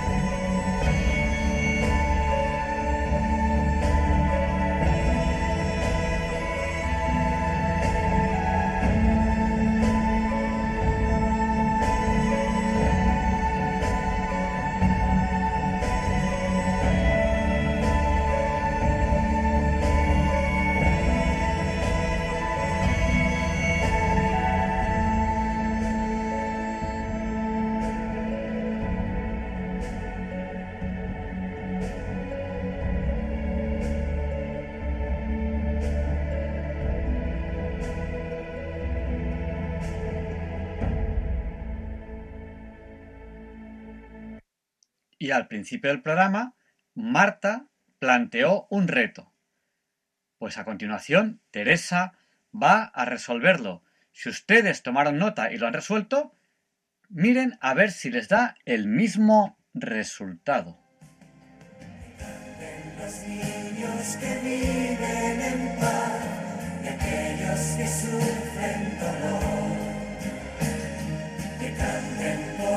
Esos que no cantarán, porque han apagado su voz.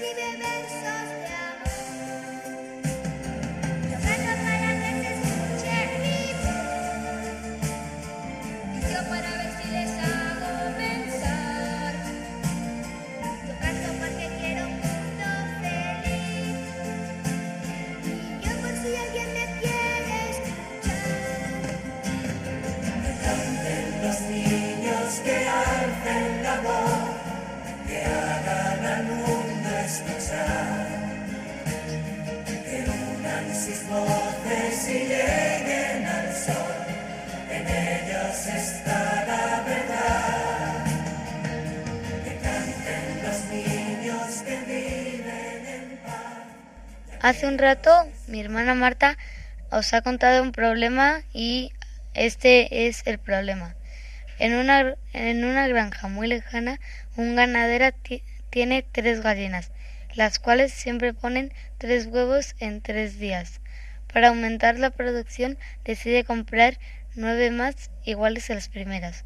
¿Cuántos, cuántos huevos dispondrá el ganadero al cabo de 21 días? Os voy a dar dos soluciones. La primera es que si, si tres gallinas ponen, ponen tres huevos en tres días, quiere decir que cada gallina equivale a poner un tercio de huevo al día. Ahora tiene, ahora tiene tres más nueve es igual a 12 gallinas.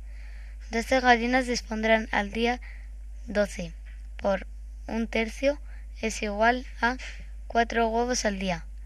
En 21 días pondrán 4 por 21 es igual a 84 huevos. Otra solución. Si tres gallinas ponen tres huevos en tres días, significa que una gallina pone un huevo en tres días. Entonces, en 21 días una gallina habrá puesto siete huevos. Si lo que, si lo que tenemos son 12 gallinas, la producción será de 84 huevos. Espero que lo hayan resuelto. Adiós. que sufren dolor. Que canten por esos que no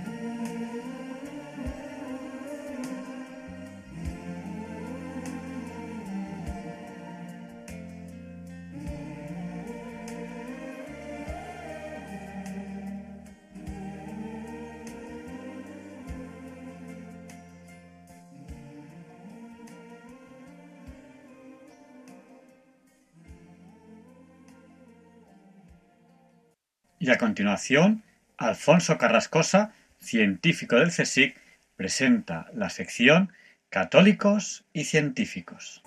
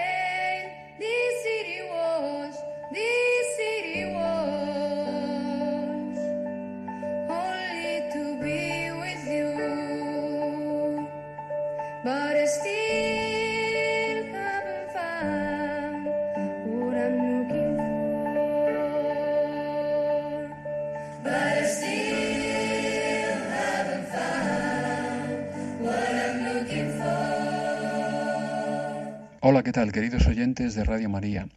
Hoy en Católicos y Científicos, Josefina Benayas, que tiene mucho que ver con la conciliación ciencia-fe. Hace exactamente 80 años que echó a andar el Consejo Superior de Investigaciones Científicas, que sabéis que es en este momento la más importante institución científica de España. Yo suelo añadir que es la más grande institución científica de España y probablemente mm, la más importante de la historia de España. Pues bien, eh, se da la circunstancia, como ya os he comentado en alguna ocasión con anterioridad, de que el Consejo Superior de Investigaciones Científicas fue puesto en marcha por miembros de la Iglesia Católica, por laicos, pero no por ello pues mm, menos partícipes de la Iglesia Católica. Es verdad que en tiempos mm, lejanos la Iglesia funcionando como institución ponía en marcha eh, entidades de la importancia de, por ejemplo, la Casa de Contratación de Sevilla, donde surge el primer oficio de científico como tal y la que es probablemente la primera institución tenida como científica fundada en Europa, la Casa de Contratación, que la fundó un obispo, el obispo de Sevilla. Eh, sabéis que la Iglesia como institución pone en marcha el movimiento universitario, de modo que todas las universidades mm, añejas, eh, en España por supuesto, incluso algunas no existen como Palencia, pero Salamanca, Alcalá de Henares, eh, o la que hoy se tiene por primera universidad fundada eh, en el occidente y es decir en el mundo como tal concepto de universidad, la de Bolonia en Italia, en el siglo XII, pues las fundaba la Iglesia Católica. Y para que se llevara a cabo su fundación, pues tenía que haber un explícito permiso del Papa. Pues bien, eh, ya más metidos en nuestra contemporaneidad, ocurre como ha ocurrido con el Consejo Superior de Investigaciones Científicas, que las personas que lo pusieron en marcha pues eran eh, personas católicas practicantes. Eh, José Ibáñez Martín, de la Asociación Católica Nacional de Propagandistas, y José María Alvareda, que fue sacerdote del Opus Dei. Fijaros, estas eh, instituciones poco conocidas, pero para quien las conozca, pues un poco, vamos a ver así, ¿cómo decirlo? ¿no? Pues antiguas o anticuadas o pues resulta que son miembros de estas instituciones los que ponen en marcha la institución científica más importante de la historia de España. Dentro de esta institución se hizo algo pues bastante insólito y que es difícil de creer, pero pues para creer eh, no hay más que ver, como decía Santo Tomás, y no tenéis más que leer en Internet todo lo que queráis al respecto. Digo que en esta institución se produjo un fenómeno eh, no muy común en instituciones eh, anteriores, que fue la incorporación de mujeres a la actividad científica. Y concretamente os digo esto porque hoy quería hablaros de una mujer, concretamente Josefina Benayas, que mm, fue una mujer católica, practicante, que desarrolló su carrera científica en el Consejo Superior de Investigaciones Científicas, institución también fundada por católicos. Josefina Benayas nació en 1932 y falleció en 2018. Eh, una buena parte de la obra científica que produjo se puede disfrutar en Internet porque hizo un número muy elevado de preparaciones microscópicas pues absolutamente magistrales eh, relacionadas con los suelos que, como digo, pues tienen acceso libre a Internet si os metéis en el Instituto de Ciencias Agrarias y ponéis Benayas con Y. Bueno, pues esta mujer es una mujer que, mm, aparte de desarrollar una actividad científica y de ser pionera, pues eh, hizo algo realmente insólito para las mujeres eh, de la época, que es dedicarse a la investigación científica. Eh, realmente ella, bueno, primero, para ser científica tuvo que hacer una carrera universitaria, concretamente la de farmacia, se licenció en 1955. Después obtuvo el título de doctor en farmacia por la misma universidad en 1957 y en 1959 mm, obtuvo eh, el doctorado en la University College of North Wales. Eh, en el título de doctorado que obtuvo aquí en España la dirigió José María Alvareda, este cura del Opus Dei que fundó el CSIC, y en eh, North Wales, actualmente Universidad de Bangor, pues eh, fue el doctor Smithson. Obtuvo varias becas en concurrencia competitiva mmm, frente a hombres, las ganó en el 56-57 del CSIC, en el 58 de la Fundación Juan Marc, en el 59 del British Council, y en 1960 obtuvo su plaza de científica en el CSIC. ¿ah? Y en el 71 ascendió a investigador científico. Ella fue una especialista en la génesis de los suelos y sedimentos. Y fue una experta en la aplicación de las técnicas de micromorfología. Estudió muchísimo los suelos, era un experto en suelos José María Alvareda, este cura del Opus Dei que fundó el CSIC, y también alguien que trabajó aquí en el CSIC, porque no es cierto que se aislara la ciencia después de la lamentable guerra civil, que tuvo un no menos lamentable exilio de científicos, pero, y se dice poco, pues eh, hubo algunos científicos que se quedaron en España, que no se marcharon. ¿eh? Y como ya os he dicho en alguna ocasión de Madrid, mm, partieron al exilio científicos, pero huyendo eh, no de los rebeldes, sino de las eh, limpiezas que hacían en retaguardia quienes eh, ostentaban un más que discutible mm, legítimo eh, gobierno, porque sabéis, pero bien, yo como sabéis son algunas algunas pinceladas de contextualización histórico-política, pero este no es el cometido fundamental de esta intervención, sino de poner en un lugar como corresponde a Josefina Benayas que fue una experta en la ciencia del suelo. ¿eh? Incluso fue fundadora y coordinadora del Grupo Español de Micromorfología del Suelo de la Sociedad Española de la Ciencia del Suelo. ¿eh? Y desde 1968 hasta su jubilación en el 97 fue jefa del Laboratorio de Micromorfología de Suelos del Instituto de Edafología y Biología Vegetal, que fundara José María Alvareda, que a su vez también fundó el CSIC, siendo cura del Opus Dei. Josefina dirigió varias tesis doctorales, y mm, desarrolló una actividad tan importante que la Comisión de Mujeres y Geología de la Sociedad Geológica de España la distinguió como una pionera en el campo de la micromorfología. Y todo esto sin perder sus convicciones católicas. ¿eh? Sus convicciones católicas que, por cierto, fueron bellísimamente expresadas por sus familiares el día de su em, funeral. ¿Eh? el día de su funeral, pues eh, sus familiares salieron a leer allí unas, em, bueno, pues semblanzas, digamos, ¿no? Y, dijeron cosas tales como em, las siguientes. Em, las siguientes, de Josefina Penallas. Queridos familiares, como muchos de vosotros sabréis, nuestra madre falleció súbitamente el pasado 29 de junio. Estuvo tan lúcida, sana, entregada, risueña y cariñosa como lo fue siempre, hasta sus últimos días.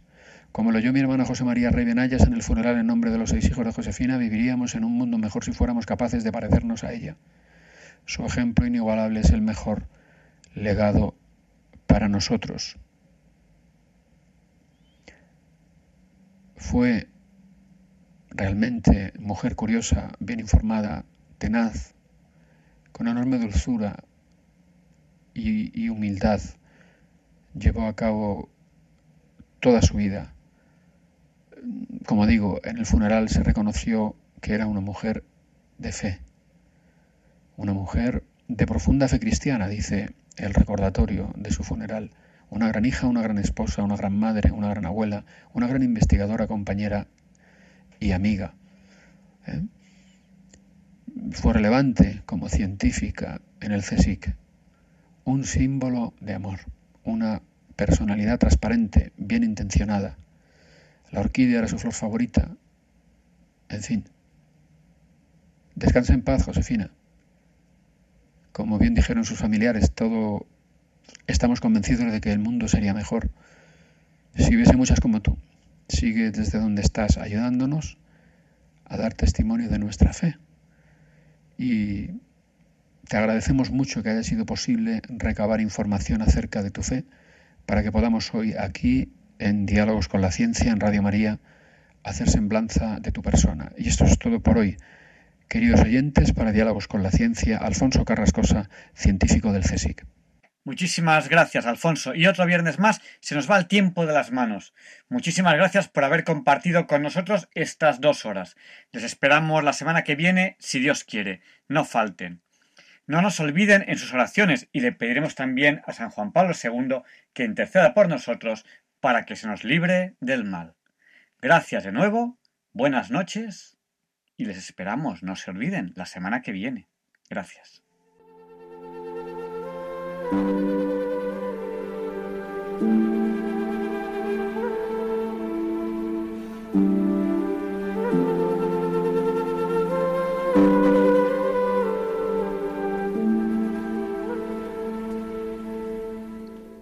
Y así concluye en Radio María el programa Diálogos con la Ciencia.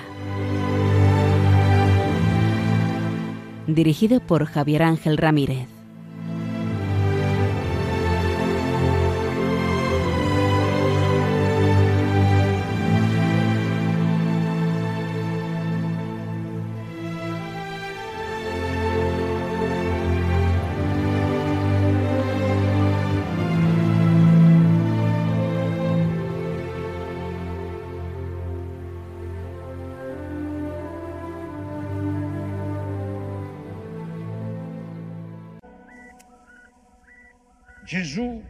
Annunzia molte volte la paternità di Dio nei riguardi degli uomini, riallacciandosi alle numerose espressioni contenute nell'Antico Testamento.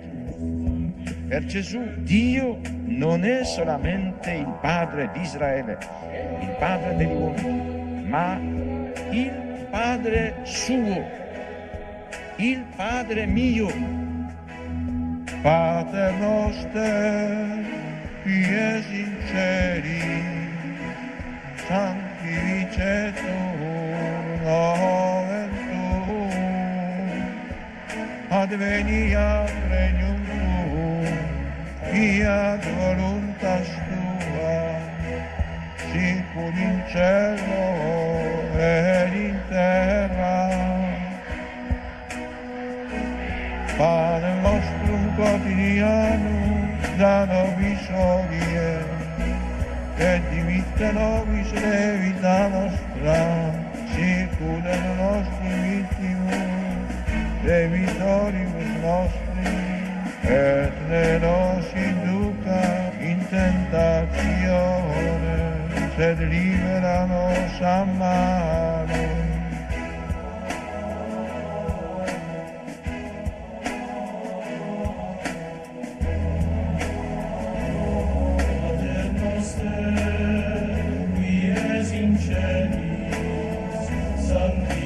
Sanctificetur nos